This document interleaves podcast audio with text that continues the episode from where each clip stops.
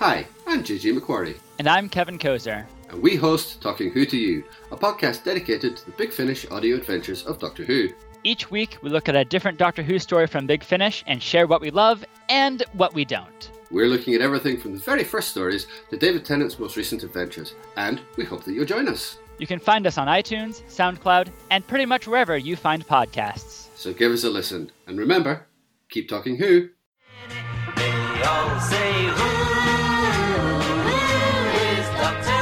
Hello, I am Larry Van Mersbergen, the host of the Doctor Who Collectors Podcast. Now that you're reading the Doctor Who Target books in story order and enjoying the thorough discussion of them, maybe you'd like to collect them, or even collect the hardcover editions, or maybe the Pinnacle American editions. For all things in the world of Doctor Who merchandise, from books to the Dalek weather vanes and Dalek cufflinks to the really unusual. Tune in to the Doctor Who Collectors Podcast, available on Apple Podcasts and Podbean. You are listening to the Doctor Who Target Book Club Podcast. Enjoy your travels.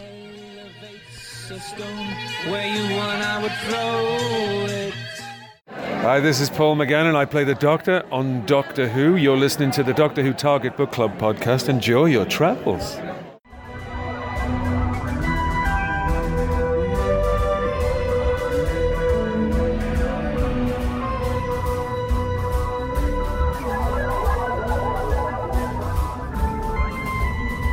Hello, fellow time travelers, and welcome back to the Doctor Who Target Book Club, the podcast in which we undertake the paradisical task of discussing in story order all the Doctor Who novelizations. It was either that or describe it as the rapine task, folks. Uh, yeah, I didn't want to do that. My name is Tony Witt, and today we have a charmingly paradisical three person discussion panel, including our so called expert who's been a Who fan since 1979. That would be me. There's our intermediate level, also paradisical casual fan who's seen several episodes but has not previously read any of the books until these podcasts, and this time it's the worthy Dalton Hughes. Hello, Dalton. Hello, hello. And finally, we have our semi casual and no longer completely paradisical fan, one who has seen little to none of the original series and has not previously read any of the books except for the ones we've done for this podcast. And this time around, it's the wise and witty Alison Fitch Seyfried. Hello, Alison. Good evening.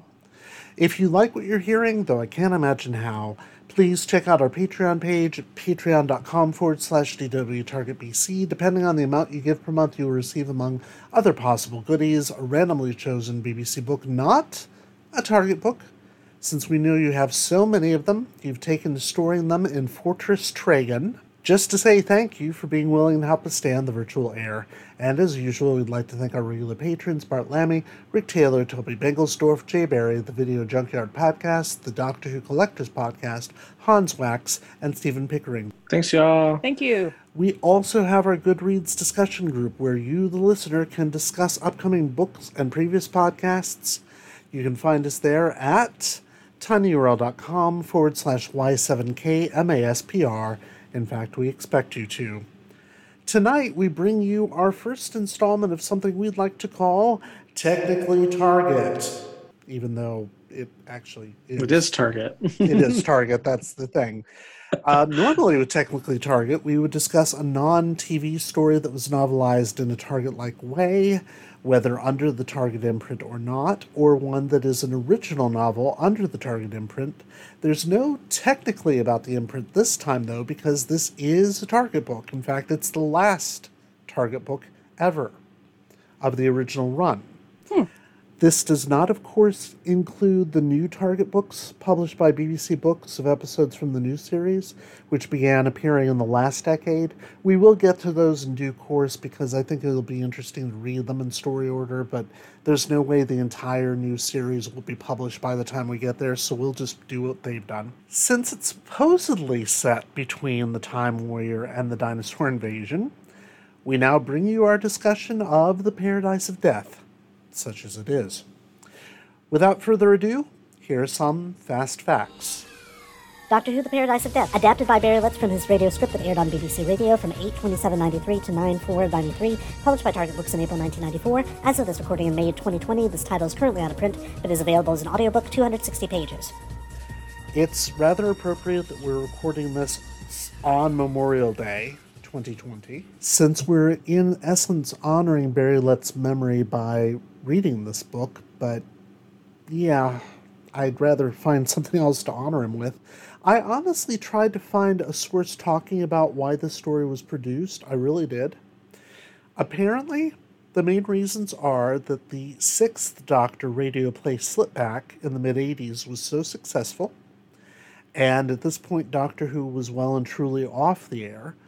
1993 was also the 30th anniversary of the show, but between this and the Dimensions in Time special, which thank God was not novelized, so we don't have to discuss it, the BBC seems to have been ill equipped to celebrate this particular anniversary. Hmm. Letts was the obvious choice to write the story as it turned out, and Pertwee, Liz Sladen, and Nick Courtney were all available to reprise their roles. There was also some very interesting casting here, including Harold Innocent, who appeared in the McCoy era as Freeth, and who died between the broadcast of episodes 3 and 4. And no, I'm not going to be snarky and say he died out of shame. Ugh. Wait, who died? Um, the actor who played Freeth. Hmm. Yeah, the effeminate character who's constantly eating. Yeah. Oh, I know who. Yeah. Yeah, that, that actor died between the broadcast of episodes 3 and 4. Tragan was played by Peter Miles, who will appear as the villain in the next televised story, Invasion of the Dinosaurs, and who had become even more famous the following season by playing an even more villainous character, Nyder, in Genesis of the Daleks. Maurice Denham, who played the president, appeared in the first Sixth Doctor story, The Twin Dilemma. Poor thing. Anya was played by Jane Slavin, who would go on to appear in many of the Tom Baker Big Finish audios. And finally, we actually have a non canonical doctor in the story, for once the actor Trevor Martin. He played the Doctor on stage in 1974 in Seven Keys to Doomsday, which was a uh, stage play by Terrance Dicks. And he would later reprise that role for the audio drama version for Big Finish. For this play, he played several characters, including Kaido and Jenhager, which I like to call Jägermeister because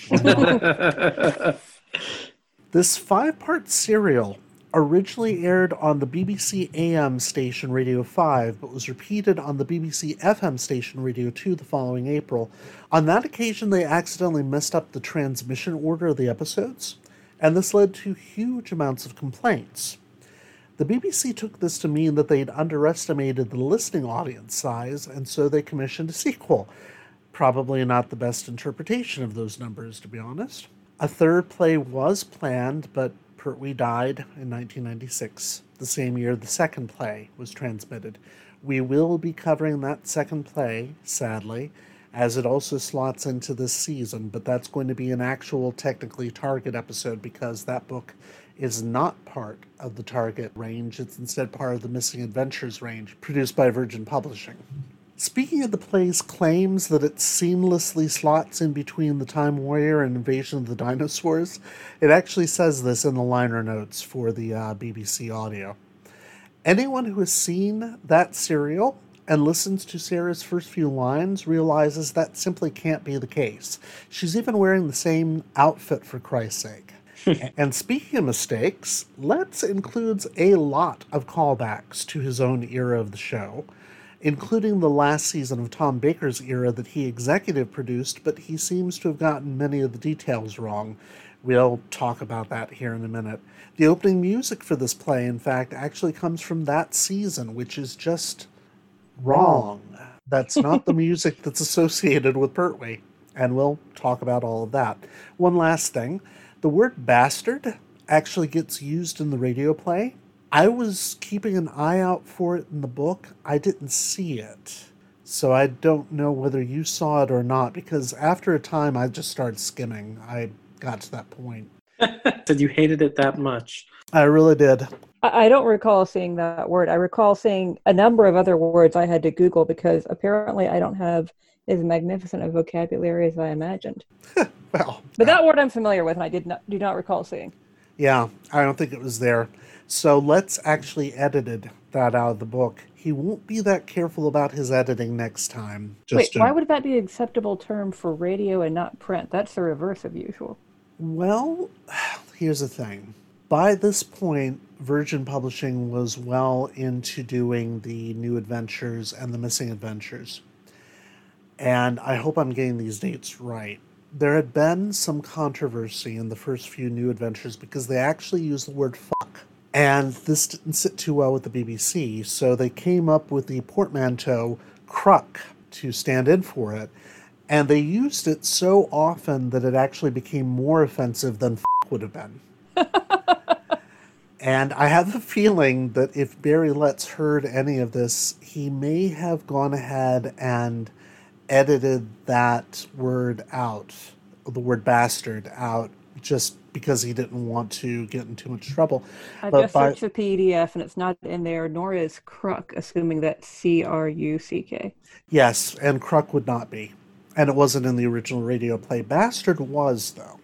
So it is notable for being, as far as I know, and I'm sure someone's going to correct me if I'm wrong, the first time that a piece of Doctor Who, anything, has had that sort of swearing in it other than the books. That is actually extremely American, so I'm surprised this happened with a British series to say that the word bastard is too offensive, but have a repeated motif that um, Sarah Jane's going to be uh, dismembered in a highly sexualized way Yeah. on camera for entertainment. Yeah, That's- exactly.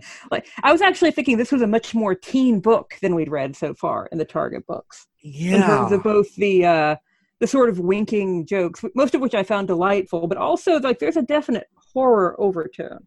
Oh God, yeah, yeah. This is this is definitely not for kids. In So the way all the that mild swears to, to edit out, that that's that's kind of a weird beat. This book was definitely not intended for kids in the same way that the original series, well, wasn't.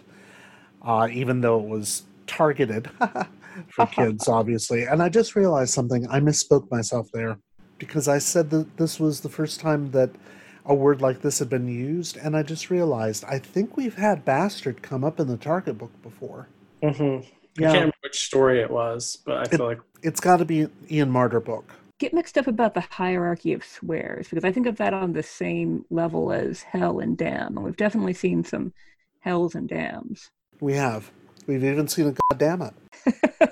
Oh, the things we have seen. Yes. Strong content. Though weirdly enough, we saw that goddamn it in a Hartnell story, which was just bizarre. Yeah, because it never would have appeared. In fact, the word damn was kind of verboten at that time. But radio is a very different thing, even especially in Britain, because I am now talking about things I don't know anything about. But I do know that I've listened to many BBC radio plays and been really surprised at what they get away with and what they will get away with in the next radio play because there is something that um yeah something comes up that people are not happy with it's not fuck it would be surprising if that were there but no. In fact there are two swears if you call them that that come up in that play. One mild one but it's bizarre because it comes from the doctor who we've never really heard swear before. And the other one is just gratuitous. It's well there's so many things that are gratuitous here um let's Just do like a the, the big tease is in the future we're going to hear about two separate swears. Yeah. Stay tuned. yes well there's got to be a reason to tune in for that episode i'm going to go ahead and do the dramatic reading of the back cover here because well i might as well i don't want to make you two suffer for it it starts with a quote from the story Apparently, the thigh bone had been bitten clean through. There isn't a creature on Earth capable of doing that.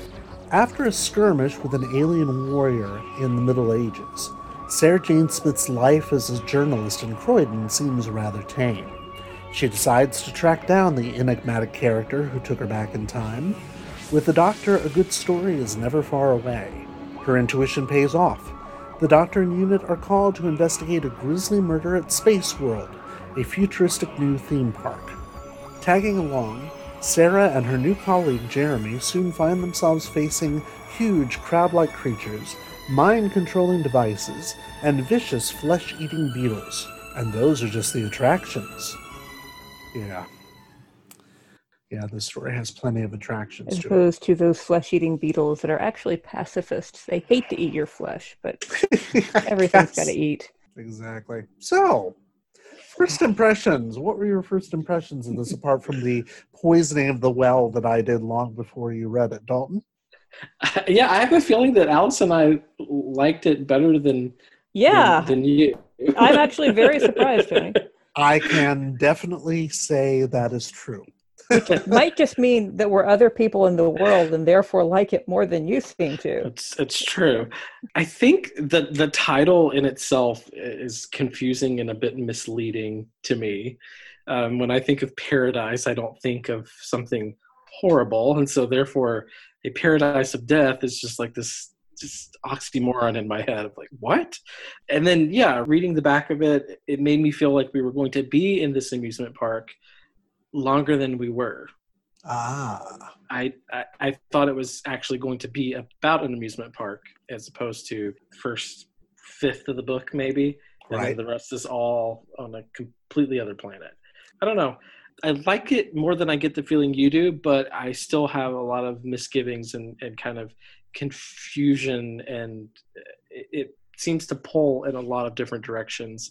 Yeah, so it morphed kind of three different times for me, and I'm like, I don't know how to quite feel about it. Yes, I and that's actually one of the problems that I have with it. It's not one story; it's three, Yeah. and they're three very different stories. Um, Allison, what was your first impression? Well, my first impression was that I thought it was very 90s in a way that nothing else we've read has been. And I look back at the copyright page and it made so much sense when it said 94 based on radio play from 93. Because even though I could believe it was a 1993 adaptation, I just couldn't believe that the original story was 70s. And in fact, it was not it was really a very different style than we've read in Target. It was very sort of Douglas Adams, Terry Pratchett kind of humor adventure, humorous adventure style, which I actually find delightful. And I this is shameful. I don't think I've ever read any Douglas Adams, maybe half a Discworld book. But in the early 90s, read some other writers in that genre with that style. And it was so fresh and invigorating and exciting to me at the time that I went back and forth between finding it this sort of delightful walk down memory lane about something that style I'd found so fresh and exciting at the time, and then also critiquing my youthful taste. and finding it sometimes kind of like eating a bowl of salt and pepper and cayenne. well, you know, it's so self-consciously humorous and spiced that um, I I was both reading it as a novel and then sort of reading it picturing the bedspread I had at the age of 13 and how how this would have been so incredibly awesome at the time and then how I would have been overestimating it at the time. Ah, yes. Uh, for me, it was how did you say salt, pepper, cayenne with a uh, chaser vinegar?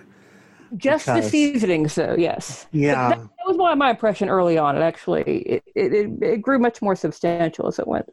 Okay. and I just mean the language there. Hmm. All right. Just the, the number of sort of quips and takes per square inch. Oh, that's true because Letts is trying very, very hard to inject humor into this, and uh, that actually comes up in one of the reviews that we'll be reading from Goodreads. They had a Both a lot of fun and way too much. yeah, and imagine stretching the story out over five weeks and getting it a half hour at a time. Well, considering it's the longest thing we've read other than uh, Barbara Kisses Guy Fawkes, which was a completely original story, I found it very easy to believe that it was stretched out over five weeks. But this was too, I don't, I'm sorry, I don't remember the name. Which one was that? I, I think Oh. that's what it's called. It, Barbara Kisses Guy Barbara Fawkes. Kisses Guy Fawkes. yeah, it doesn't matter what it's actually called. That's what it's going to be called on this show from now on. Was it uh, the Virgin book? It was. It was a Virgin Yes. Missing Adventure, Well- and now I can't remember the title. to those listening, we are recording a day later than planned because I looked at the page length and thought it, I would just need an extra couple of hours. And I, oh, for a person with so much formal education, not a fast reader. whereas and so we are starting 24 hours after schedule because I'm like, okay, this is going to take a while once I actually got into it. I felt the same way, but for different reasons. Because I was checking the page count like every ten minutes, saying, "Oh my God, please."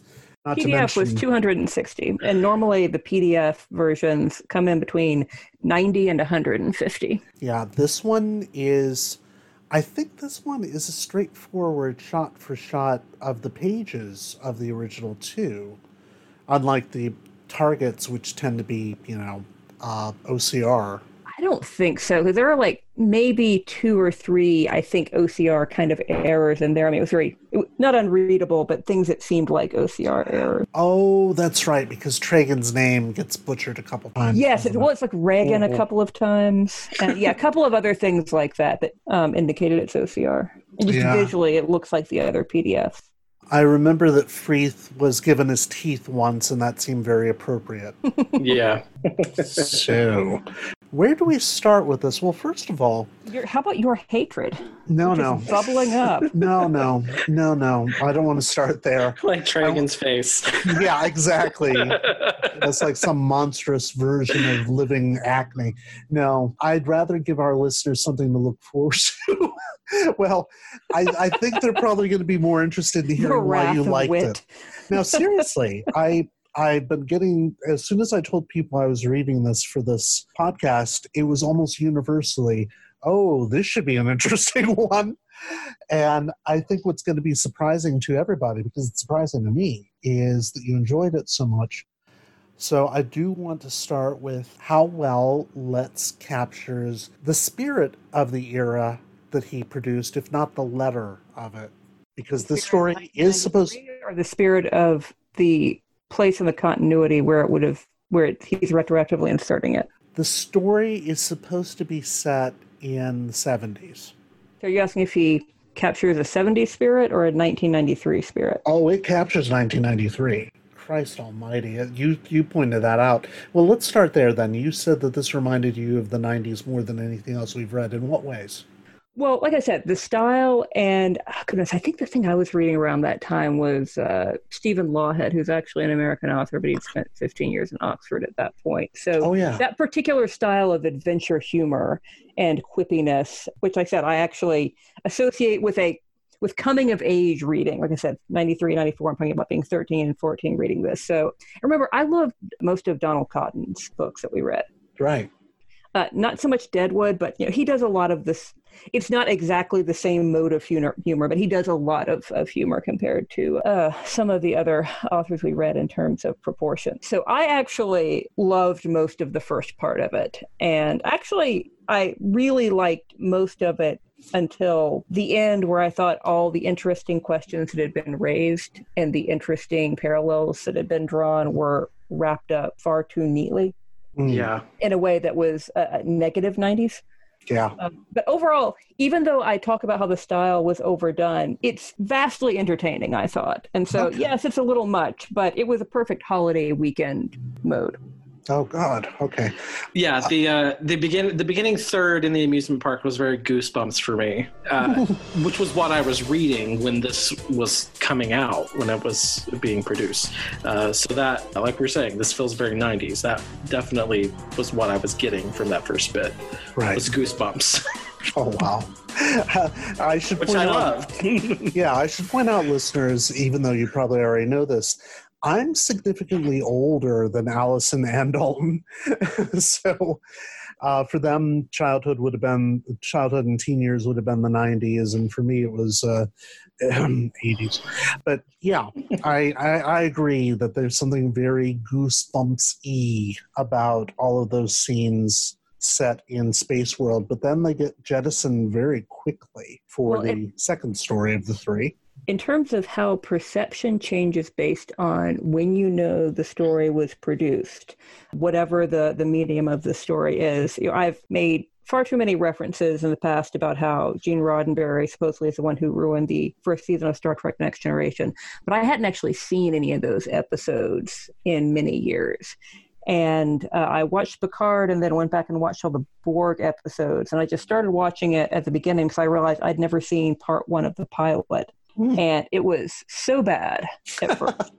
so much worse than I recalled. But what I didn't remember, because the first time I saw them was probably when they were first in syndication, once again around 90, you know, 92 or so, the show had been on for three or four years. Right. But what I did not remember at the time is that those first few episodes that are so bad are basically just original st- series Star Trek scripts. I mean, they're new scripts, but in exactly the same style, just with different characters. Yep.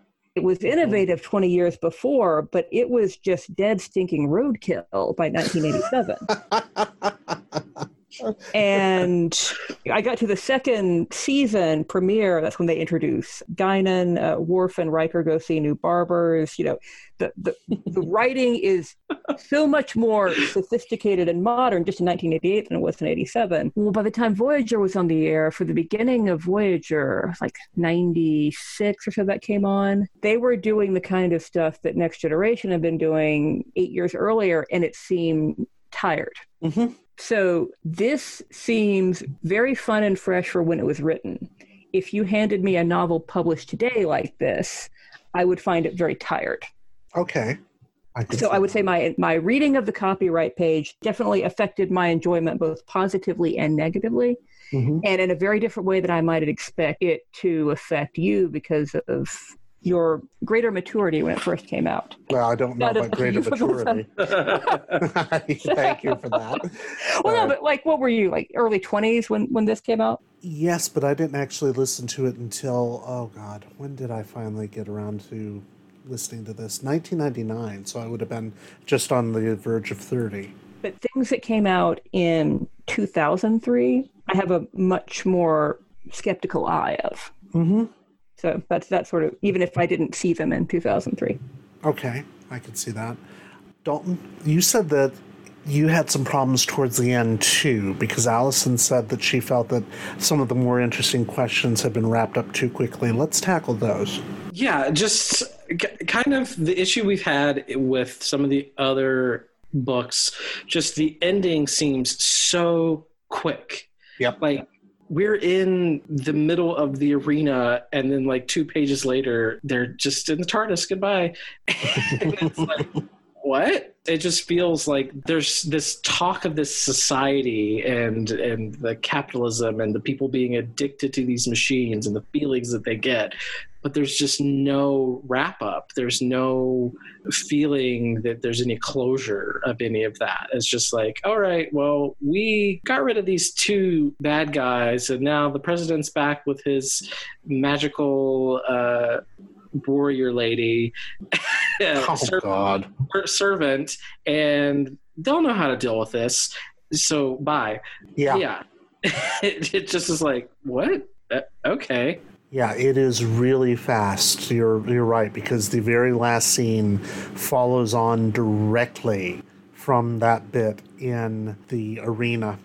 And we don't even know what the president could have done or will do. His main heir to the company is dead now. Uh, Whether he's going to institute reforms or whether he's just going to die and leave everything to Anya to look over. And of course, since the story is out of production order, we will never hear about Parakon ever again, which I find to be a mercy. But yeah, there's no way of knowing. It all these questions just get really chopped at the very end. So I actually liked the story overall, which is why I was disappointed towards the end because I feel like Yeah. a lot of the or several of the recent stories, well, especially during the Pertwee era, have dealt with very obvious parallels to different historic empires. Lots of Mhm. British Empire and other European empires, lots of Roman Empire and this one, lots of Soviet Empire in the last Malcolm Hulke we read. And I actually love those stories. And even when I think the take is messed up or wrong, I, I, I like the attempt. Right. And here I thought they had a really interesting sort of Roman Empire in space with, once again, parallels to the American Empire and sort of the modern British Commonwealth of these extractive relationships with these different outlying worlds to which they are allegedly bringing commerce, but then once they have been farmed into dust bowls, then they're extracting the physical bodies of the people Yeah. and uh, and the sort of Roman bread and circuses motif. I think they actually mention bread and circus, circuses. Yeah. where in the central part of the empire they they have all these resources, all these all this wealth that is brought in by the resources, Yeah. and probably the citizenry there doesn't understand where it's actually coming from. Mm-hmm. And who do they think built this empire? I did not understand this concept at the end where the president, who presides over the opening of all of the gladiatorial games, seems to suddenly become aware that maybe that's bad and violent. Yeah. Yeah. Yeah. Exactly. and maybe his son's taken things a little far and ergo what like that that was what was so kind of disappointing to me at the end because I Mhm. thought the implication was that the theme park on Earth was that Earth would be the next planet which they offered resources and actually it was entertainment resources for in exchange for being able to I thought they were going to want to farm rapine on Earth. And then of course they'll use up all the agricultural resources of the ecosystem. Hmm and then they'll start eating the earthlings. Is, Yeah. is how, how i thought it was going to work i don't know if they've dropped that plan or not by the end and it seems kind of important to our heroes whether or not Yeah. that plan's going to move forward. If Parakon is going to stop doing that they're going to die unless they make other plans. Like th- I- it, it's because an interesting situation was built up that i felt the end was more of a it seemed like a situation of running out of pages hmm or ink or some other resource in the publication process Well, probably if he hadn't spent so much damn time building up Anya as this super warrior with all, all those damn italics, then he would have had enough room to do something like that. Unfortunately, no.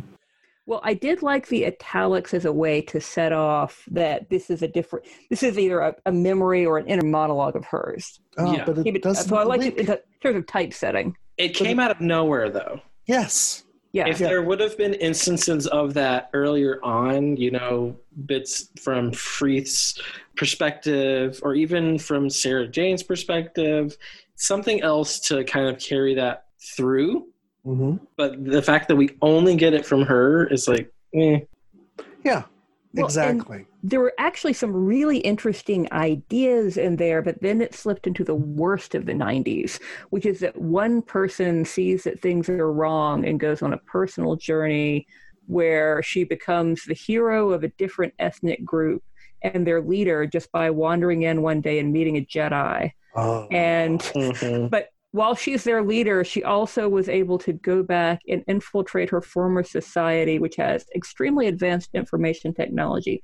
She was able to fabricate an identity and get the plumbest service job ever while she continues to actually rule these villages where they might kill her if she kills the wrong animal. It was just the, the sort of the weird fusion of this is usually presented as like white savior narrative Yes. where you have Yeah. Tom Cruise go be a which An idiot. uh, samurai. I was going to say a samurai, but yes.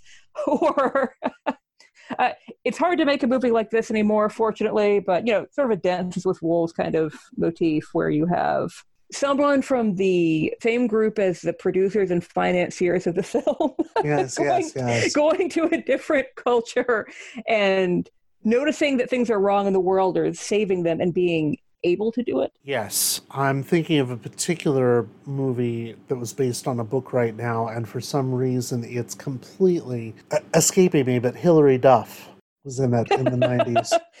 Whom does she save? She saves inner city kids by becoming a teacher in the inner city. Yes, there's a whole genre of films like this. Oh, yes. Hilary, Hilary Swank. Hilary Swank, not Hilary Oh, Duff. okay. Wait, I was like, Hilary Duff. well, Um, like, well, you know, I think she's in her 30s, so she, Hilary she's Swank. There we totally go. could be cast as a teacher now. oh, Sorry, God, yes. what was the name of that? What was the?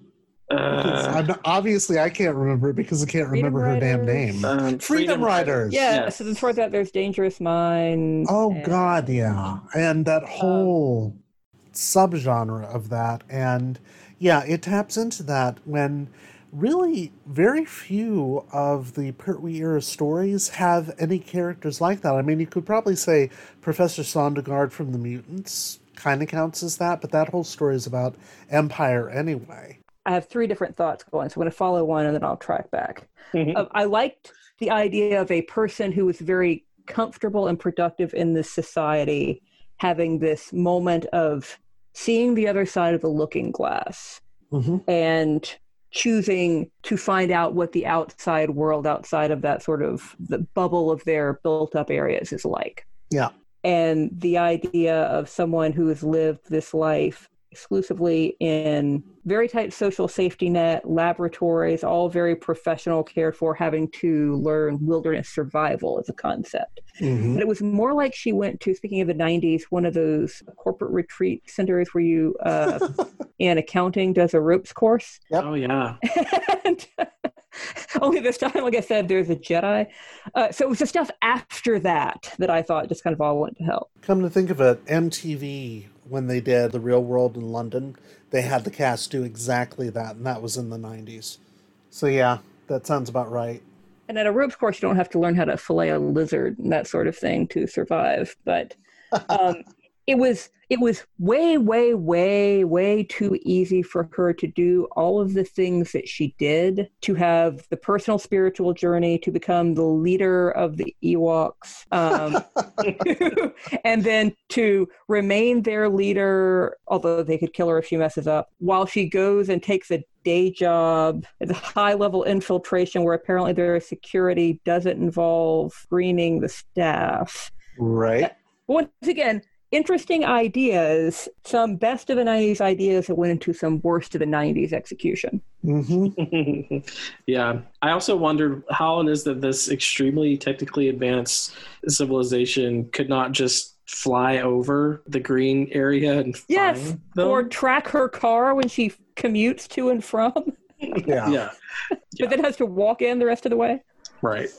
That would have been too easy, obviously. Well, I, I actually understand the landing one place, hiking to another. It's the fact that they don't pay attention to vehicles that cross the desert when the only vehicles that are supposed to cross the desert are supposed to be going To the to and from Running Man. Yeah. and uh, which I checked came out in 1987 and is a significant influence on this work of fiction. Yeah. Oh yeah. Oh definitely. I mean, it's not like a hole in the plot. It's a thing in the plot that I think is silly and I don't like. But there was so much cleverness in the story in the first half that I thought the second half squandered a lot of that goodwill. Yeah, this is true. In fact, I remember when I first heard this, I was rather excited by the first couple episodes, and then it started changing and becoming a very different story as it went, so that it's one story in the first two episodes, it's another story in the second two episodes, and then the fifth episode gives us a completely different one. Well, and one of the things that I found more interesting is so much more relevant today, even than when this story was written, was the idea of society where you don't need that many people to work.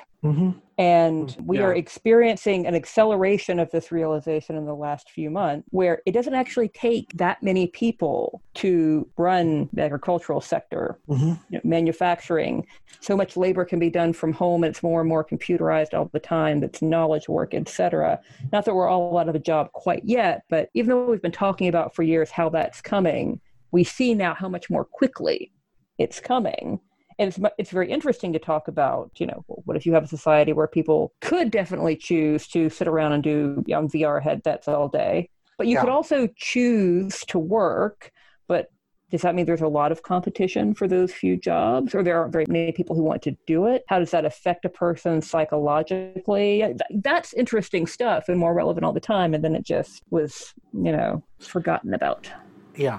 And that's not what Letts is interested in, apparently. He's more interested in Anya and her journey because he gives a lot of time to it, even in the radio version where we uh, only get it we get it reported in secondhand, which is fine.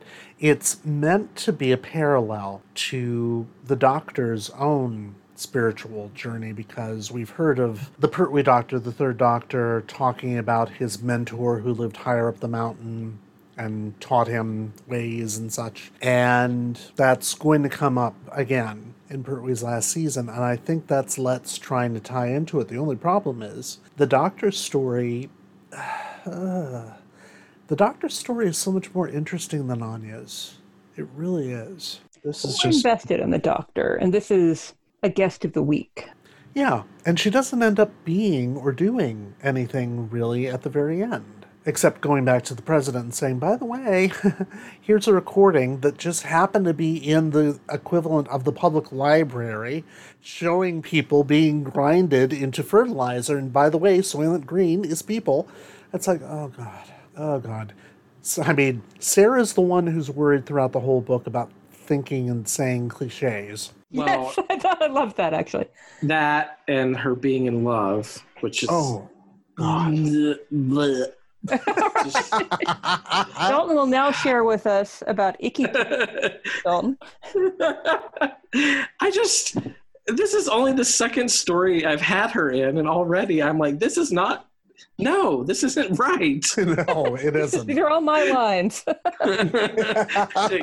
like immediately, no, just just no, no. Yeah, yeah. It was it was nice in the beginning, the the feeling of her feeling like something is missing, like there's something, and then she's like, "Oh, I missed the doctor." That I was okay with. It's like, yeah, you missed this this person that took you on an adventure.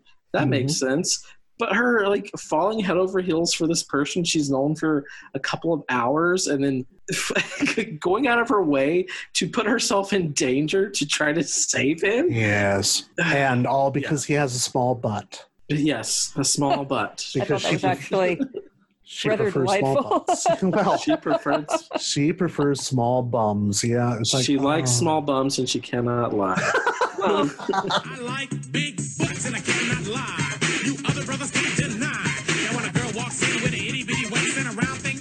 in your face, you Speaking of the nineties, yes. No, it is appropriate that she try to save the lives of people in mortal danger in the story, but yes, the emotional attachment did seem quite sudden. Well, especially to the point of berating the doctor and saying, You wouldn't let me stay with him and he died. No one deserves to die alone. And the doctor actually admitting, You're right, I was wrong. When that's not what happens in the book, that happens in the radio play. It should have because Letts got it fucking wrong. In the radio play, the doctor says, Well, I know you want to stay with him, but they're having this dinner in our honor. You really should come. It's not healthy for you to stay here and worry, which sounds perfectly fine. And they go. And then the attack happens and all that happens. And when they come back, and it's a very moving scene in the radio play, as a matter of fact, they come back to discover that Waldo has already died. Which of course leads everybody to ask, "Where's Waldo?" I'm sorry, I had to, I had to get it out of my system because. and I yet, I feel like Letts d- display some restraint by not putting that in until like page 210 or so. Where But it is there. Yeah. It is there, which is well, it's not called Where's Waldo in Britain, as it turns out, but that's I can't remember. It's called Where's I think he's named Wally. Where's Wally? It's not Waldo. But when they go back, they find that Waldo has died already. And that's when Sarah breaks down and says, You should have let me stay with him. No one should die alone because he did die alone. Captain Bradley? Waldo? Is he getting worse? I'm afraid he's gone.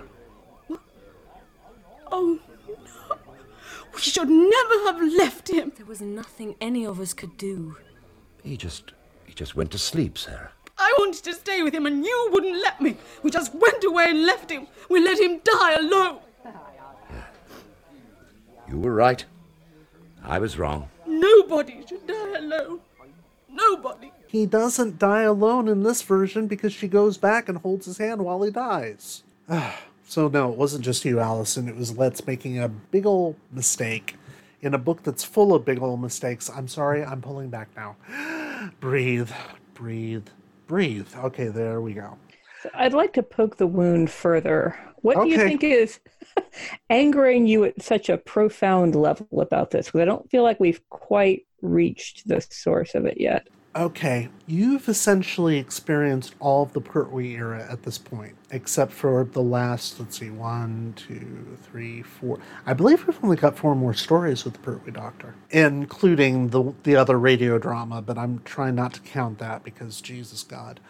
Uh, we don't have that much left of him and his era. So you get a sense of the flavor of the era, the style of it, the sort of stories that were important to it all of the references that Letts makes in the story, you probably are able to get. Yes, although I did wonder if he was. This is only the second story, Sarah story, that we've read. We've only one read one canonical, can, canonical, canonical. Let's call the whole thing off. Story Yeah. so far. I, I did wonder if he was using characterization that would have been ahead of itself in the slot he's putting it in in the continuity, Partially. but would make sense when you were reading it in 1993. I will tell you the biggest problem that longtime fans have with this story. Actually, as soon as I remind you of this, Allison, you'll say, oh, yeah. And probably Dalton, too, because I think you've also seen Tom Baker's last story. The end of episode one has the third doctor falling from a great height and appearing to have died from it. We find out that he escapes this fate through bone relaxation. I like Now- that the uh, coroner it's not a real thing. Yeah, exactly. and you have to admit, that's kind of funny because later on we also get the Brigadier saying, Oh God, reverse the polarity of the neutron flow. Come on, Doctor. And the doctor says, I admit that's a nonsense phrase, and so is this one. it's better than trying to explain it to you in terms that you really wouldn't understand because that's a Pertwee trope. Obviously, he didn't like techno technobabble, so he came up with that phrase. But the dying from falling from a great height is exactly what happens to the fourth doctor at the end of Logopolis, which has led one critic, Robert Smith, with a question mark. He legally changed his name to have a question mark at the end of it. It led, it led Robert Smith to say, That's a neat trick with the bone relaxation. That really would have come in handy when the fourth doctor fell off something from a great height and died. It's like, yeah. And this is the worst part. Barry Letts executive produced the season in which Tom Baker dies from falling from a great height. Well, maybe he regretted it. Maybe. I don't know. I mean, he didn't have that much of a say in it. But it it's like his own personal atonement. well, oh, no. That's just it, though. and rewrites what happened Well, he would- save everyone. he wouldn't have had that much of a day to day. I mean, it would have been like Roddenberry in season three of Star Trek. He wouldn't have had as much of a hands on day to day input as he did before. And in fact, that actually is the case. But it seems like Barry Letts is half remembering things from 20 years previously and also from 10 years previously and is getting them wrong. And getting them wrong in such a way that Sarah Jane Smith acts a lot more like Jo Grant at times, especially when it comes to the, you know, getting all oh god, what was that terrible phrase that they used for sexual arousal? Hoobie and the Goobies or whatever it was. Oh god, nothing says bad sci-fi like trying to come up with your own argot. Unless of course you're Anthony Burgess, in which case you should do it all the time. It's in chapter it's when they go Sliggy Who. Sliggy Who. Yeah, getting all sliggy who and drinking themselves blat, which sounds absolutely fruity. It's like, oh my fucking god! It's uh, interesting that Alec should have pointed out Douglas Adams because Douglas Adams makes fun of that sort of thing in Hitchhiker's Guide to the Galaxy, and this is written what ten years later, and it's doing it. It's like, oh, oh my god. But she's getting all slicky who over Waldo, Waldo Rudley, who who makes me think of Zapp Brannigan from Futurama. yes. Yes, I can see that. She's a beautiful ship, all right. Shapely, seductive. I'm gonna fly her brains out. Yeah, except he's more competent, except for the fact that he dies, of course. I thought he was a perfectly acceptable love interest. It's just the extremity of the emotional investment was out of proportion to the situation it felt. Very much, yes. It's as if Letts was remembering that Jo Grant almost got married off to a Thal, and then did get married off to somebody who looked like a Thal, and it's the wrong character. It's a character that he actually had some real input into creating, and Sarah Jane to me in this, and to many others, if you read some of the commentary on the story, feels absolutely wrong. So, yeah, that's one of the reasons why I hate this story. Well, and I'm not sure she's ever called Sarah Jane in the book. I think she's always called Sarah, Yeah. Mm-hmm. Yeah, exactly. which I thought was interesting and I thought might have some significance that you could It does. illuminate. Sarah Jane moves on from being called Sarah Jane early on in the Tom Baker era because it starts getting shortened to Sarah. New producer, so I guess he decided uh, let's not call her Sarah Jane anymore. To the point that when the 10th Doctor appears on Sarah Jane Adventures and calls her Sarah, one of the young teenagers says, um, she actually doesn't like being called Sarah. And the doctor says, well, she always let me call her Sarah. Sarah! Sarah Jane. She doesn't like being called Sarah. She does by me. And it's true. Pertwee calls her Sarah Jane. Tom Baker calls her Sarah. That's the big difference. Here she's called Sarah because that's where we are in the 90s with that character. And strangely enough, Letts is. He seems to have brought this character up to the 90s, even though the story is set ostensibly either at the time that Time Warrior was aired, which is 1974, or when the story is set, which is God help us with unit dating. It's somewhere between 1977 and 1980. And there's no way that it could be. Especially, and this is something that really struck me this time, when they talk about the ticket prices for Space World, I don't know if you caught this. I don't remember what they actually were. It's like it's like thirty-seven or something. Yeah, 20 pounds per head. Yeah. 20 pounds per head. Now, $37. That sounds like a 1990s era amusement park price for something that's Disney esque, kind of, because, oh my god, Letts has a thing for Disney too. Oh, all the references to Mickey Mouse and Pluto just, I, yeah, I'm surprised I never stopped throwing up. Terrible, but I looked it up. Disneyland prices in 1974 450 $4.50 per person, which would have been roughly three pounds fifty, somewhere around there. So no, twenty pounds per ticket is outrageous. So there's no way this is 1974. Also, all the references to VR, because even though we've kind of outgrown the idea of VR by now, even though it's coming back with the Oculus Rift and such, it was a big obsession in 1993 and 94 and well into the 90s. Just, it, it really dates the story, but not for the 70s, for the 90s. There's very little of the story that makes you think it could be set in the 70s. I think that's the first time that I looked back at the copyright page when they were talking about the different VR mm-hmm. interfaces. Yeah, exactly. It's also the year the Jurassic Park movie came out. I do not remember when the novel came out. Jurassic Park, oh, jeez. I should know this. I really should. But that, it's all part of the, the froth of the era, Yeah. Yeah, the froth indeed. and not of 20 years earlier. Yeah, the bubbly foam that comes up when you're vomiting. Yes, it's definitely the froth of the era. Oh, Jesus Lord. What did we think of the doctor's characterization? Does Letts Get the Doctor right?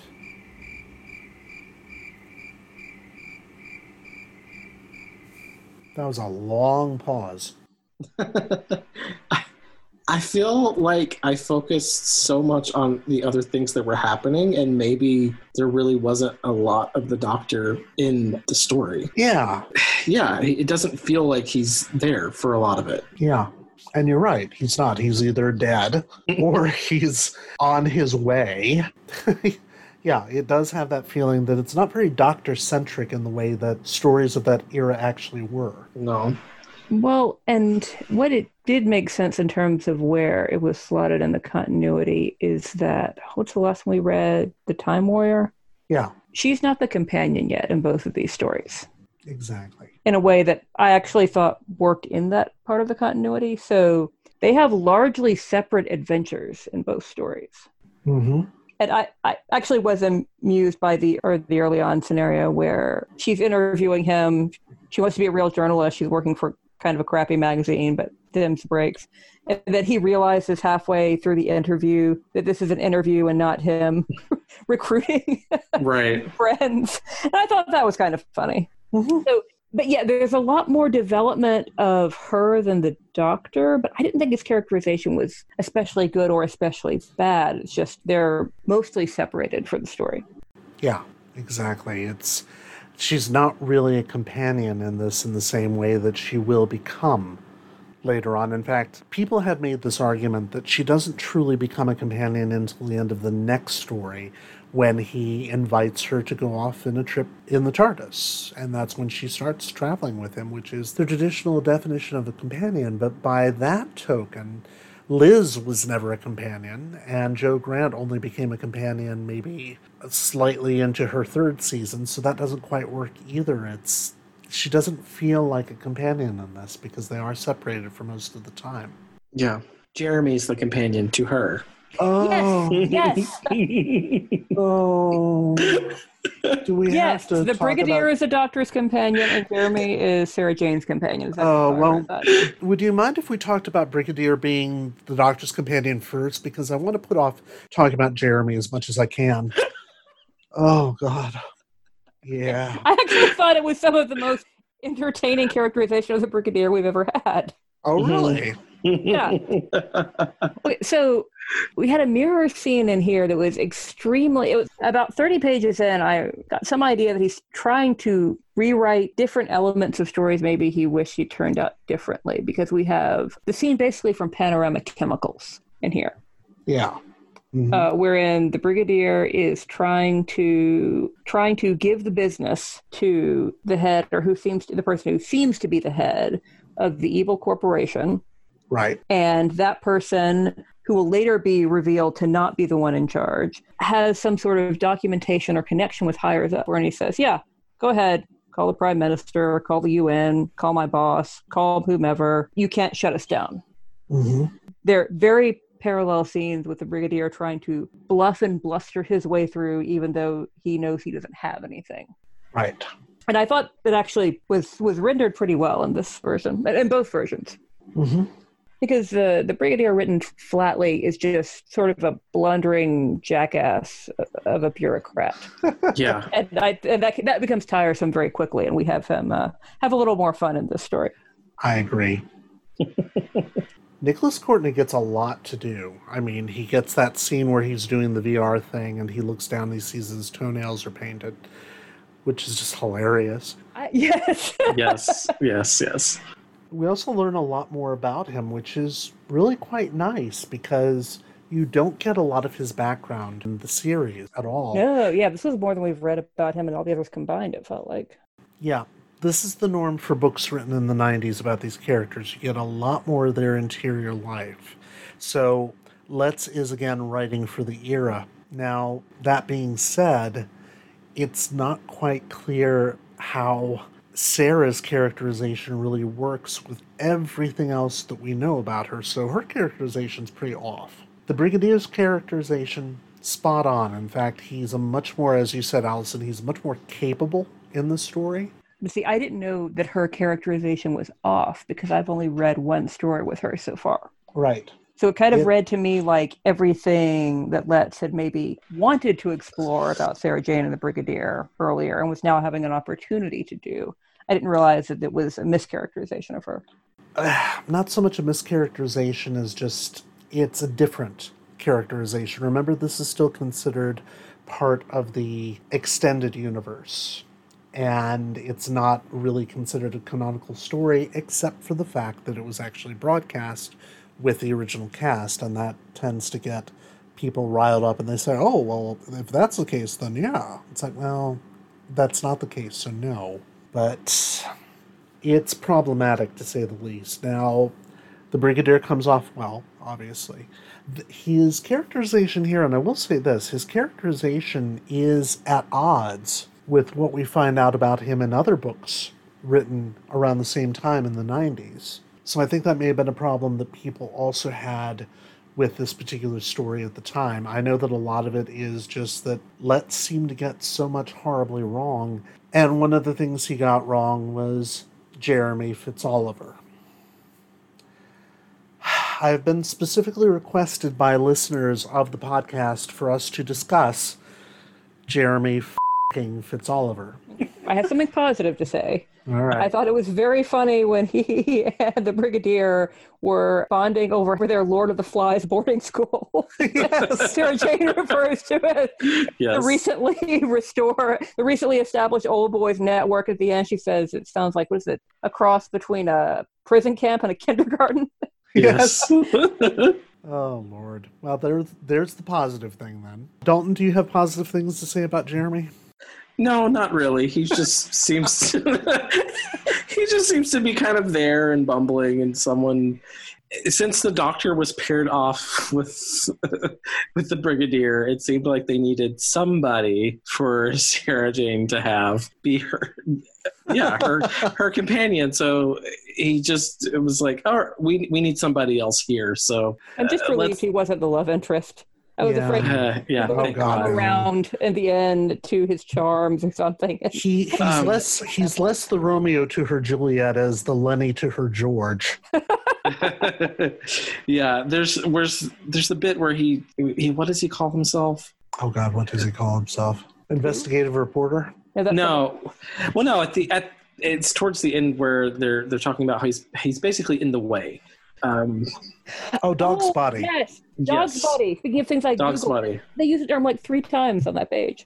I I get that. I see that. It he is. Yes, he's the dog spotty he's he's he's there. So Yeah, he's there to serve and to serve a plot function essentially, but not a very good plot function. Just as, no. If you've got to have a story where you have the doctor and the brigadier and a companion, then you need some good pairings there. And the good pairing would have been Doctor and Sarah, but the plot doesn't allow for that, so we get the doctor and the brigadier, and Sarah and Jeremy. we will see Jeremy Fitzoliver again, unfortunately. He's in the sequel. I thought it was an amusing foil at first, as sort of a useless clothes horse Oh, who God, uh, yeah. Only is where he is because of connections, and yet he's not overtly trying to be a dick. he just has, you know, he's sort of a, a friendly, wealthy puppy. Yeah. has no idea how inept he is. I, it's, it, it was kind of Yeah. funny. It allows Sarah to insult him in her head and then insult herself for using cliches because, oh my God, does that trope get tired? Oh. Mm. What? Sarah constantly thinking about how often she uses cliches. I like the end where she, with horrified, she seems to feel in cliches. Oh my God. Yeah. I've that- had I've had that feeling before. but isn't it revelatory My to find out? experience right now is so bracingly Freudian. It's boring. Yeah, exactly. It's just like, oh God, well, this is not exactly where we wanted this character to come out the other side, but there you go. We also get a book that is full of food. Yes, I am Yeah. totally ready to hear everyone's thoughts on Freeth eating. Well, not just Freeth. That's the problem. If it were only Freeth eating, then we could say, all right, we get it, he's fat. But But not just fat. There's a lot more texture to it than that. all right, in what sense? Okay, so to my shame, I have a screenshot of the opening lines here. A well rounded hand daintily selected a violet flavored chocolate cream as smooth and as plump as itself and conveyed it carefully to a pair of voluptuously cushioned lips. A sigh was mingled with a slight smacking sound as confection met its end. Yeah. It's uh, similar to, oh, once again, speaking of this era or so, uh, remember Ursula, the sea witch, eating the shrimps in The Little Mermaid? Yep. In my day, we had fantastical feasts when I lived in the palace. And now look at me, wasted away to practically nothing. it's she's not just fat she's smooth in a way that's both extremely not smooth and vulgar but does actually have a smooth charm and i was also thinking about different characterizations people have done of the kingpin over the years wilson fisk of someone Oh, God, who yeah. is Mhm. on the one hand vile on the other hand very smooth and well dressed as well. So going back and forth between the sort of smoothness and delicacy and then he's often eating in a rather disgusting way and picking his teeth i thought was a good sort of menacing air but we don't need to be told that he's heavy every single time. Like, I, I liked the portrayal of the actions of how he went back and forth between being very refined and yet at the same time it's disgusting and predatory. And he likes the idea of his food being dissolved alive in the stomach acids. Yeah. But you don't have to tell us every time, oh, he's heavy, he's fat. That means he's gross and evil. Like that was, yeah. Yeah, it's dousing, very lip, dousing the lily in lipids. it's very yes it's it's very slapdash characterization or character building i should say which is a shame because this is Letts own character and it's not written well that's the It's too many times for there not to be more payoff. right Yeah. Like three to four would have been a little much, but understandable. But it's like 10 hmm incidents. and then he ends up being eaten to death Yeah. which is his just desserts as a later doctor will quip in a story. I was actually referring though to all the other times we get food in the story because there's a lot of eating going on in the story. I thought at first it was supposed to be a contrast to him because the first time that we see Sarah Jane, we're told she's having, um, thinking of how times have changed, she feels virtuous because she's having orange juice with whole wheat bread and low fat vegetable vegetable marge. Yes. Um, for health and self discipline. And of course, today we're horrified that someone's eating margarine instead of real butter. Right. And that's the thing. That's also not a concern of the 70s. That's a concern of 1993 specifically.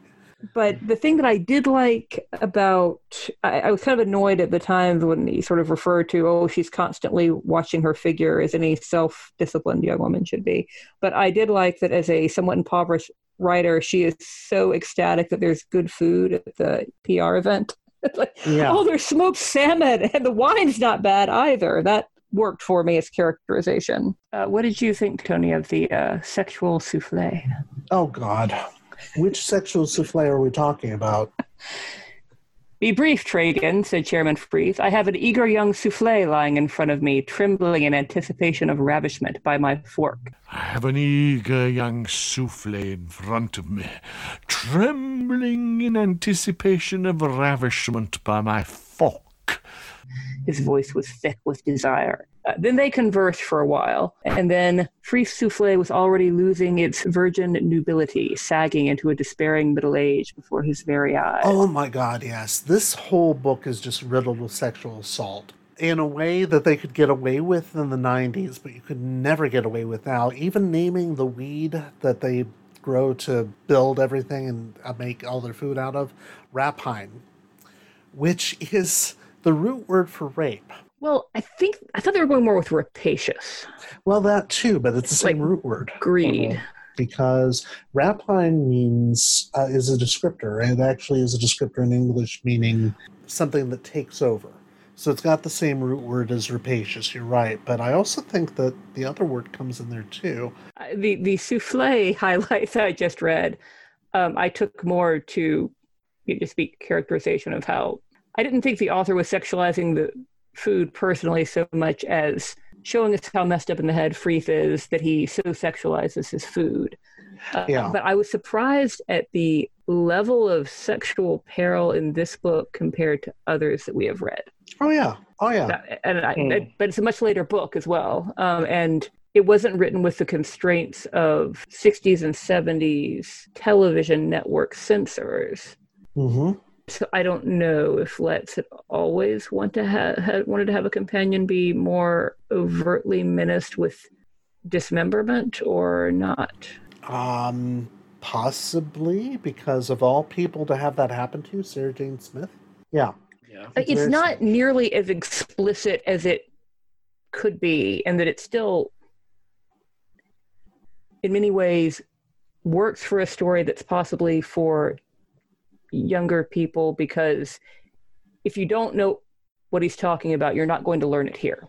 That's true. It's That very is much true. the brain, you know, but very much the mind fills in um, what's there. I think we've talked before, Tony, about similar to this, the scene in The Searchers, Yeah. where Oh, the body is found and you you fill in the most horrible things you've ever seen or heard of but you don't see any of them it's very much that sort of thing where you're not you're not going to learn new horrible nightmares here but No. It's it's a much more overt implication than we've seen previously. And the interesting thing about that is the fact that Sarah is menaced with these things, and on the page we at least get her internal dialogue or monologue rather, and we know that she's still being plucky. She's not as terrified of it as she probably should be. Whereas if you listen to those scenes in radio, she is very much the damsel in distress in a way that, spoiler alert, she will become later in her run on the show. See, I liked that she wasn't. Yeah. Yeah. So that's disappointing to hear. It is very disappointing because that's her characterization from later, but it's glommed onto, it's photocopied and pasted onto early Sarah Jane Smith, and it just doesn't fit. By the way, I just did find it rape, rapacious, rapine, they all come from the same root word, which is rapere, to snatch, to grab, to carry off. In Roman law, the carrying off of a woman by force, with or without intercourse, constituted raptus. So that's where that word comes from. And that's exactly what is implied is going to happen to Sarah Jane. And it's it doesn't. It's still disturbing that it's happening to her. Yeah. Uh, it would be disturbing in the Doctor's story. And Well, it, it's a tonal incongruity with where this is supposed to be inserted. So remember, I've theorized before, Tony, that you have created Dalton and I as creatures that don't exist in the wild. people, who, people who have read all these novels, and, uh, read all these novels in order and not seen the episodes and not seen most of the episodes when they came out in a very different order. yeah. Well, Um, I do decide who lives and dies. I do wonder if Dalton, Dalton, if you and I are the only people who have actually read this novel in this sequence. I don't know. I I have to wonder that myself because I think that most Doctor Who fans would just skip this. or or would have or would have read it when it came out or within 10 years of when it came out 20 years after they had first seen the original stories or at least 10 years after they'd seen the original stories depending on when they were watching reruns It's very much Yeah. of a piece with the stories that were being published in the 90s. I will say that. but when you're reading through in the alleged continuity think about how few people actually read them in the order that the writer is thinking of them reading them in Exactly. and that when you do read them in that order, it's a pretty jarring shift in tone. Suddenly, it's SVU rape world. Right. I don't mean to laugh at that. It's Yeah. just the shift in tone is that severe. Although And- this would explain you've, you've just teased out why the the painting motif "Rape of the Sabines" kept coming up in my mind during this. I was reading That's exactly. Rapine Yeah. and there and Sabines together, but then I just also kept misreading it as Rapini and thinking their civilization was based on upscale broccoli. upscale broccoli. Just nutritious. Well, uh, speaking of rapine, rapine, and Tragan, talk about your cookie cutter villains because Tragan is introduced as being a completely different species than the Parakonians, who apparently are just human. There's nothing different about them. They even have people named Waldo. So fuck that noise. Even though his father, his father was named Carpel, and it made me think, oh, did he go into a tunnel and develop a syndrome of some sort? Mm. It was just bizarre. And Letts has that problem of the Terry Nation school of nomenclature where he names creatures after what they're supposed to be. But that's part of the joke when you're in Space World. But later on, when you get creatures that, I don't know. Tragan comes from a race that is only name checked twice. We never learn about them except that they have some sort of fluidic skin, which is just disgusting. And that leads to what I think is one of the absolute worst paragraphs ever written in a Doctor Who book. Are you talking about when he dies? Yes. Would you like to read that aloud, Dalton? From Surely His Face Must Yes. Burst? Surely his face must burst. And so it did.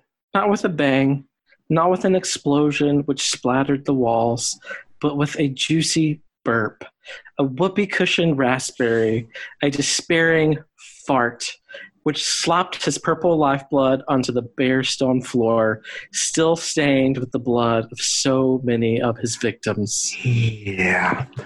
I come Yeah, out. It is memorable, whether It we want is. to remember it or not. We will Oh. not be able to escape it. I've used despairing fart so many times in my life since Uh. reading it in this book because it's very descriptive. But the problem is, you cannot read that sentence without just starting to laugh. And he tries to pull it out at the end with still stained with the blood of so many of his victims. It's like, uh uh No. you had your chance, you blew it.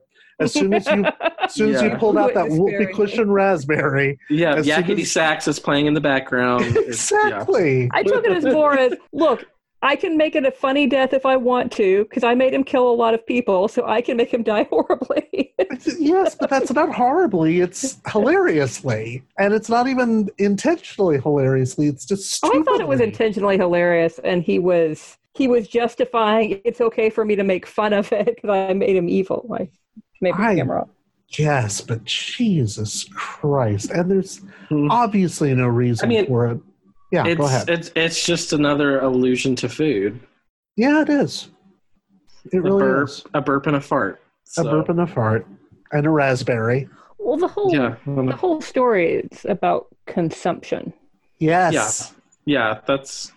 I I was kind of quiet when you guys were talking about food, but that's what I was getting out of it. Was that it's about it's it's gluttony. It's about overconsumption. It's about just the the the amount of waste Yeah. and and all of that going on. And it's an interesting, that's a very, very interesting theme to try to pull apart in a Doctor Who story. In fact, that's what Doctor Who is for. And during the Letts era, that's what Doctor Who did. It became political very often. In fact, I just met virtually with the Doctor Who meetup group here in Chicago yesterday, or day before rather, to watch the next story. And when Doctor Who got political was the tagline for the meeting. And it's like, yes, that's what a story like this should be doing, but this one does it so poorly. Which doesn't follow through because I kept expecting much more of a payoff with this with the the physical consumption and the the industrial level civilizational consumption. I really expected it to bring him home and he Terrence Dictus over I think Terrance Dicks would have done a much better job novelizing this, to be honest. But Well, but he often doesn't bring the story home at the end. no, well, that's more a function of the scripts that he's given. But yeah, I think you're right. That I mean, it, it works with what we see Sarah Jane eating as sort of shorthand for what they're offering because we see her eating toast at home and then she's so excited they have like smoked salmon and so, some other fancy things at the public relations junket. And asparagus mousse. Yes. Yeah. Yes, which done right can be good and done wrong is very wrong. But that is what the Parakon Corporation is offering Earth. We have better food, better entertainment, better treats. Mm-hmm. And of course, there's going to be this cost of later it will be Earth that will be consumed first. This crop that takes all the nutrients out of the soil and doesn't replace them and is never plowed back under Mhm. replace them. And then it will be the people themselves who won't be harvested directly. They'll Yeah. be encouraged to. F- they'll, the social situation will make them fight, and then just the bodies will be collected. Yep. But then, yeah, that's not really brought home. Yeah. And it's not just food consumption, it's sexual consumption because we get all those sexual imageries, including the doctor being naked twice. Underpants. Mr. Yes. He's wearing underpants. He Not is naked. fighting in nothing but his underpants. The doctor is dignified. He is sometimes naked. He is never naked. Well, yeah, exactly. Well, when he has his fight with Jägermeister at the very end, Pertwee is naked except for his underpants, which is, I'm sure, very arousing to some people. Uh, no. Uh, and he's naked on the uh, slab, and they have a full. A full. Oh, Did not think that was meant to be erotic. I don't think it was, but it's kind of disturbing. I Mhm. mean, even minor, even very minor things, very minor word choices, such as in chapter 13, Freeth says that Sarah should arrive intacta. Yes, that that one uh, bothered me. I should think so. Yeah, because, yeah, it's very, That word has a very specific meaning and connotation. Did not need to Google that one. Did not need to Google that one. Uh, those of you at home, go ahead and Google it and then wince because it's just, yeah, yeah. Especially when you, especially when we're talking about Sarah Jane Smith being the one that needs to arrive intact. Oh, God. I can't believe I'm defending this, but I, I I really think it was meant to display the vileness. Not, I don't think he. I mean, he, he understands what he's doing. Oh He yeah. understands what he's writing. I don't think he's trying to eroticize it. I think he's trying to show the vileness of the villains eroticizing it. Oh, I'm sure. Yeah, the Intacta reference kind of made my skin crawl, which I, if that was his goal, eh, success. That the one that bugged me was the disingenuous bosom reference. Oh God! We're told that one of the reporters on the the junket is wearing a somewhat low cut outfit, and that it's a disingenuous bosom. And I contend that it's not really possible for a body part to be disingenuous. This is true. it's not bothering him. Well, I wondered how a hand could be well rounded at the very beginning. Well, he's trying to he's trying to write her as a modern, more '90s single woman out and about, and I think he really is trying. And some of it was actually much fresher than the single girl out and about stuff we've seen with with Jo, uh, because it is more modern than that. And even when he misses, I feel like he's trying.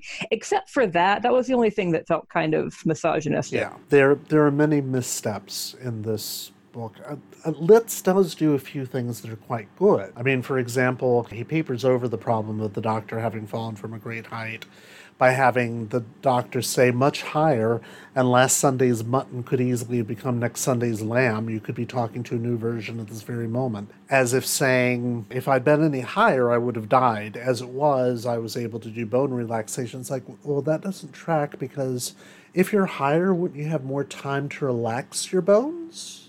I don't know. How do we feel Anything about else? the Calvinistic suicide? Oh, well, let's talk about that. Calvinistic suicide, that's an interesting way of describing it. Why would you call it Calvinistic?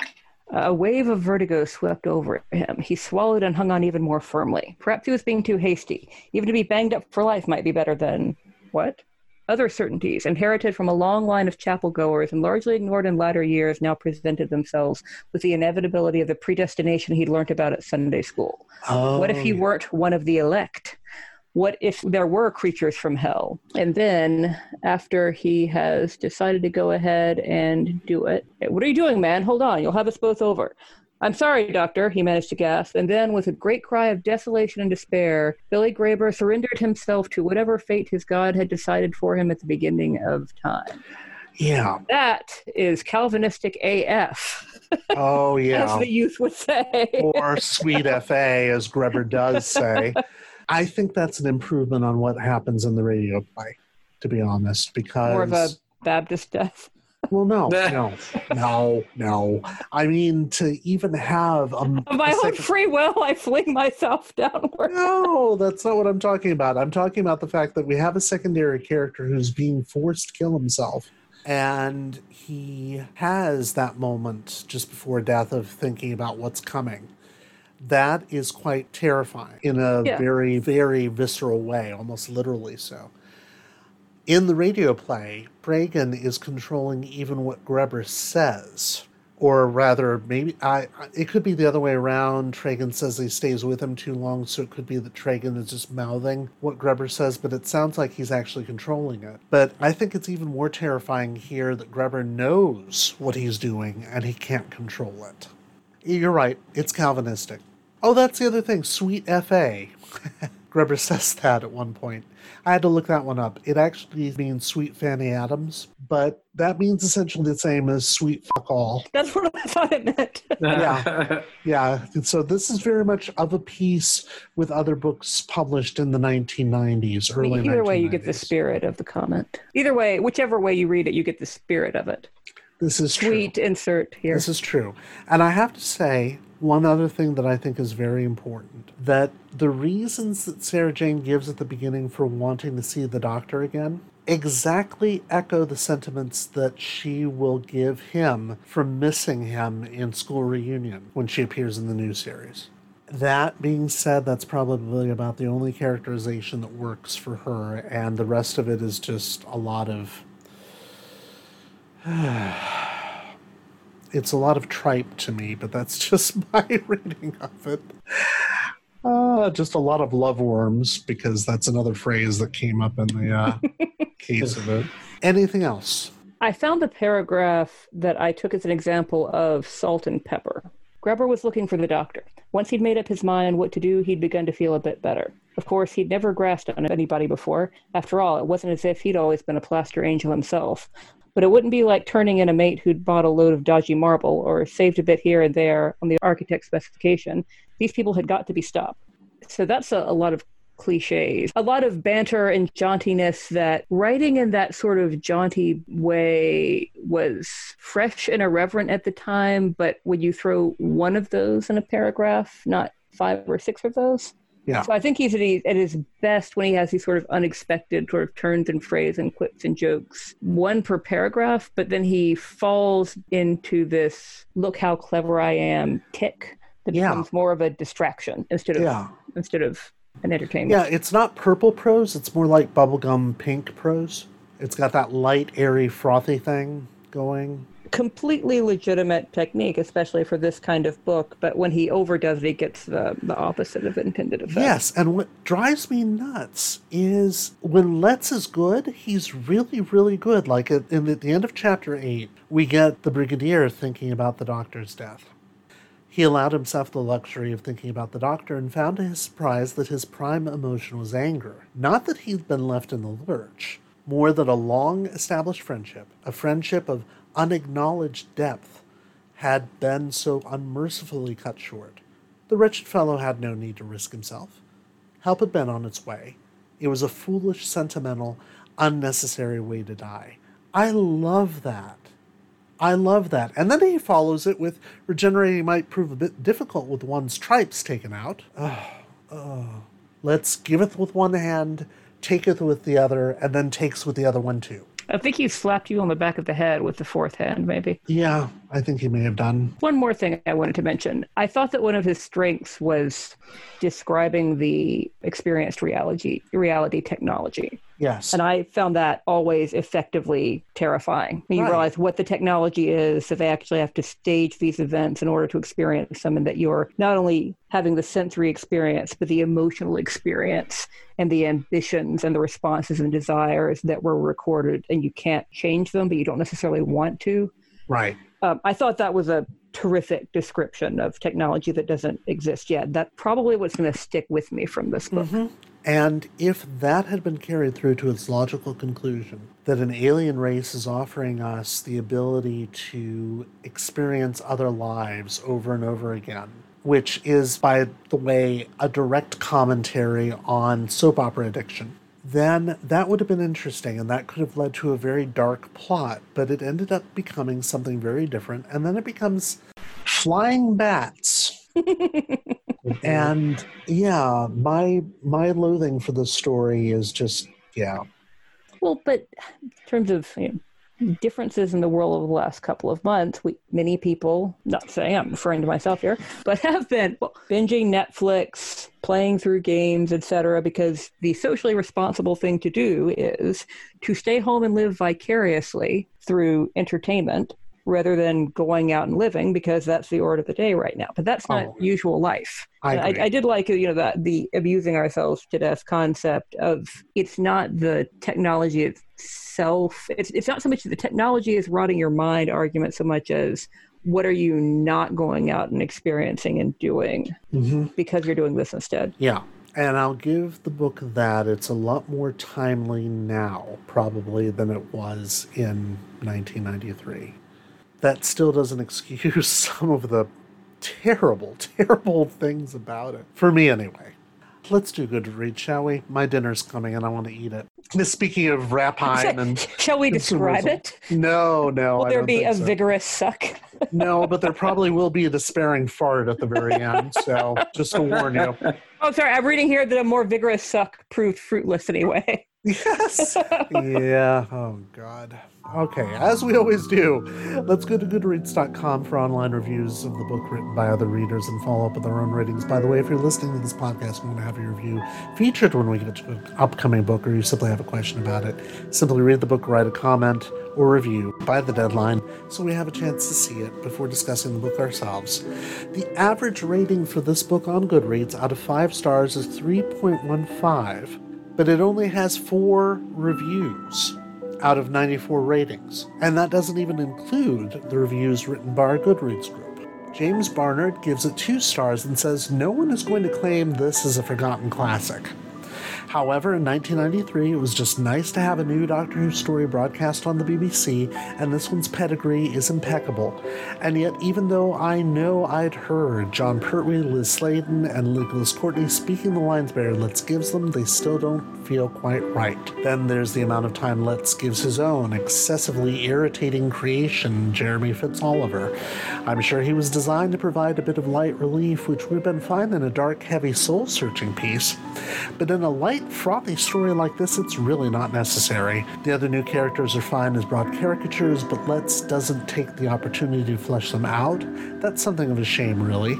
At least the book is palatable, something which I can't say about its follow up, The Ghosts of N Space, and the faults don't detract from it too much. This isn't a classic, but its heart is in the right place. Which, of course, makes me want to be snarky and say yes, but its brain isn't.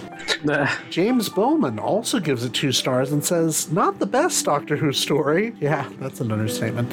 The dialogue and characterization are fairly good, especially with the third Doctor and the rest of the main cast. However, the plot keeps wandering off on tangents. With way too much focus on a rogue scientist and her jungle rebels in later parts, until it hits a brick wall at the end and resolves things all too easily. If they'd kept the plot on one course, it would have been much better. Oh, and new companion Jeremy Fitzoliver doesn't start off so bad, but is really pretty annoying in the end. The quote unquote funnier he gets, the worse he is. C plus. He actually gave it a letter grade. In our own Goodreads group, T.E. Odden says, I don't think I ever read this. It was something I meant to pick up but never got around to. I enjoyed the radio play and Ghosts of N Space. What I do remember, however, is that for a little while, there were occasional periods with this N Space downtime and shakedown where novelizations were being released fairly hot on the heels of the VHS or audio tapes rekindling some of the excitement of Target books following on the heels of adventures towards the end of the run. That is true. And finally, Michael gives it two stars and says, during the wilderness years, that's how we refer to the 90s, Eddie knew who was like a drop of rain in the desert. I traded for a copy of this on cassette tape from a UK fan, and I'll admit that part of me loved it.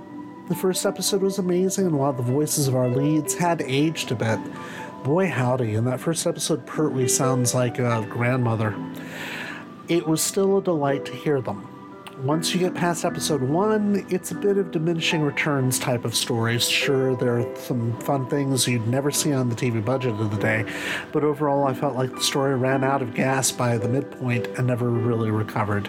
And yet, I still picked up the adaptation of the story, and despite multiple attempts to read it, I could never quite slog my way through it. Boy, howdy. I have to admit, everybody, I almost didn't finish this one, and that's the only time I've ever felt compelled not to finish one of these books. But that's okay. Dalton, out of five stars, what would you give this? I'm gonna go with a three. The story itself, the writing, and everything, is well enough. It you know it, it's not horrible writing, but the plot, like like one of the other reviewers said, it's just kind of a runaway train. It doesn't really know what it's going for. Um, so yeah, the writing itself, the prose, it's it's all well and good, but the the story and the plot is just blah. So yeah, I'd say about a three. Okay. And Allison? What number would shock you the most? well, I already know it's going to be high for you. So, well, but so would a low number be a lower number be a shock, or would a high number be a shock? I don't know what would be a shock anymore, to be honest. But you tell me. I'm going to go two point seven five. Wow. In my mind, it's been both much higher and much lower. Yep, it has. Um, I, I am a sucker actually for this particular style of prose. Um, so even when he, even though he overdid it, I actually found it a lot of fun. Uh, you know, the, the quick read, the beach book, all of our, all of our favorite labels. Quick read was a fun read, Our yes. quick tags, yes. One of the reasons I was so frustrated this by the story is because I was interested in where it was going. And there have been more competently executed books with lower ambitions. Mm-hmm. So it's it's a in many ways a wonderful mess. I thought, Okay. and I went back and forth between more wonderful and more mess, and I think two point seven five is sort of takes both into account.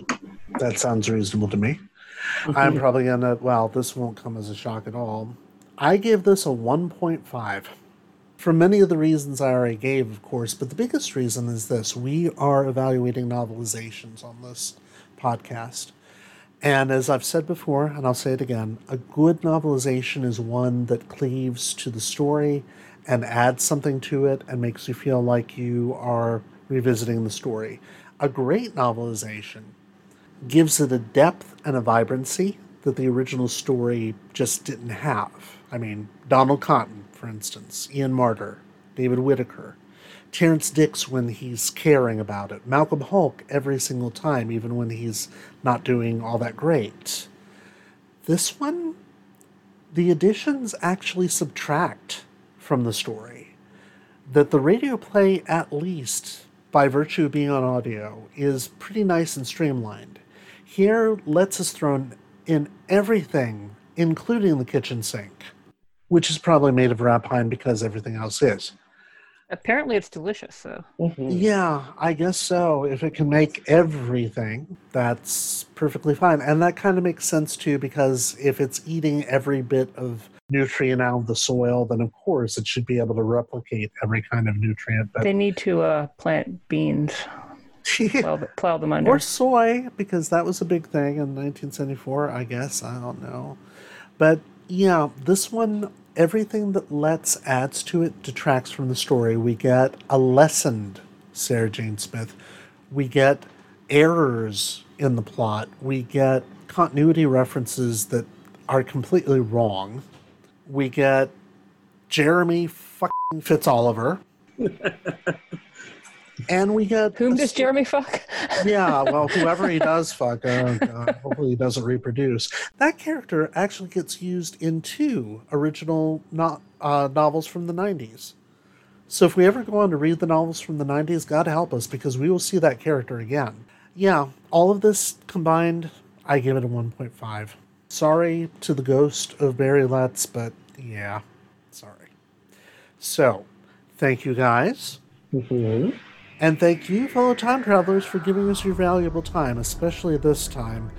Next time, we go back to 1974 and Sarah Jane's actual second story with the Doctor, as well as our last ever Malcolm Hulke novel. And to help us see him off, we'll be joined by none other than Trey Corte.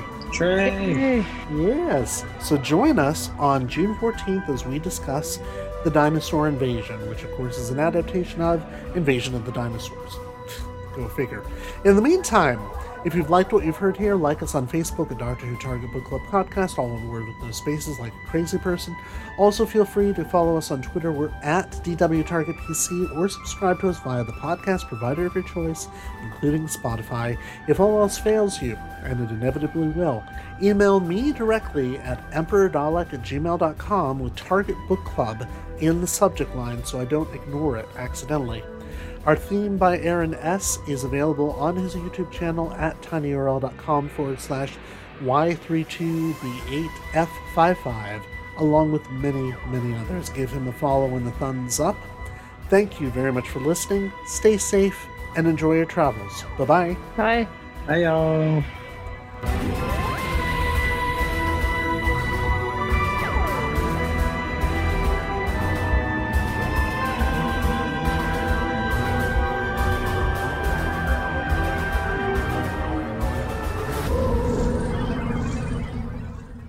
And we're out. Oh, deep hurting, deep hurting. Okay. I'm really sorry for what you suffered, Tony. I, No. It never occurred to me that it was doing such psychic violence to you. I hate this book with a passion. I really do. I am so looking forward to the palate cleanser that is going to be Malcolm Hulke, believe me. and to the palate cleanser that just got delivered to my door. So I'm going to stop the recording now.